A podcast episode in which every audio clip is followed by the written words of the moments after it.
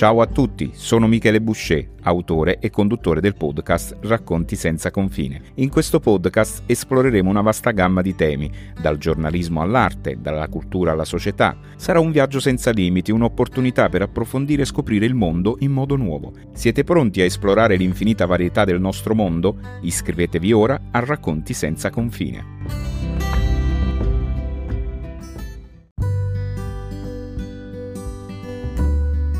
Cari ascoltatori, oggi celebriamo una giornata davvero speciale, la giornata mondiale dell'ascolto. È un'occasione per riflettere sull'arte e l'importanza di ascoltare e come i podcast giocano un ruolo significativo in questa celebrazione. In un mondo che sembra sempre più impegnato e connesso, l'ascolto attivo è diventato un atto di gentilezza rara e una dimostrazione di empatia, ma anche un pilastro fondamentale della comunicazione umana. Sono Michele Boucher, giornalista, autore e conduttore di questo podcast e del canale su Spotify Spotify Racconti senza confine e in questa parte del nostro podcast esploreremo l'importanza dell'ascolto e il ruolo dei podcast in questo contesto. L'ascolto va ben oltre il mero sentire dei suoni, è una pratica che richiede apertura mentale, curiosità e la volontà di veramente connettersi con gli altri. Nei podcast, come il mio, Racconti senza confine, troviamo un'opportunità straordinaria per farlo. Questi mezzi di comunicazione ci permettono di immergerci in storie e conversazioni provenienti da tutto il mondo,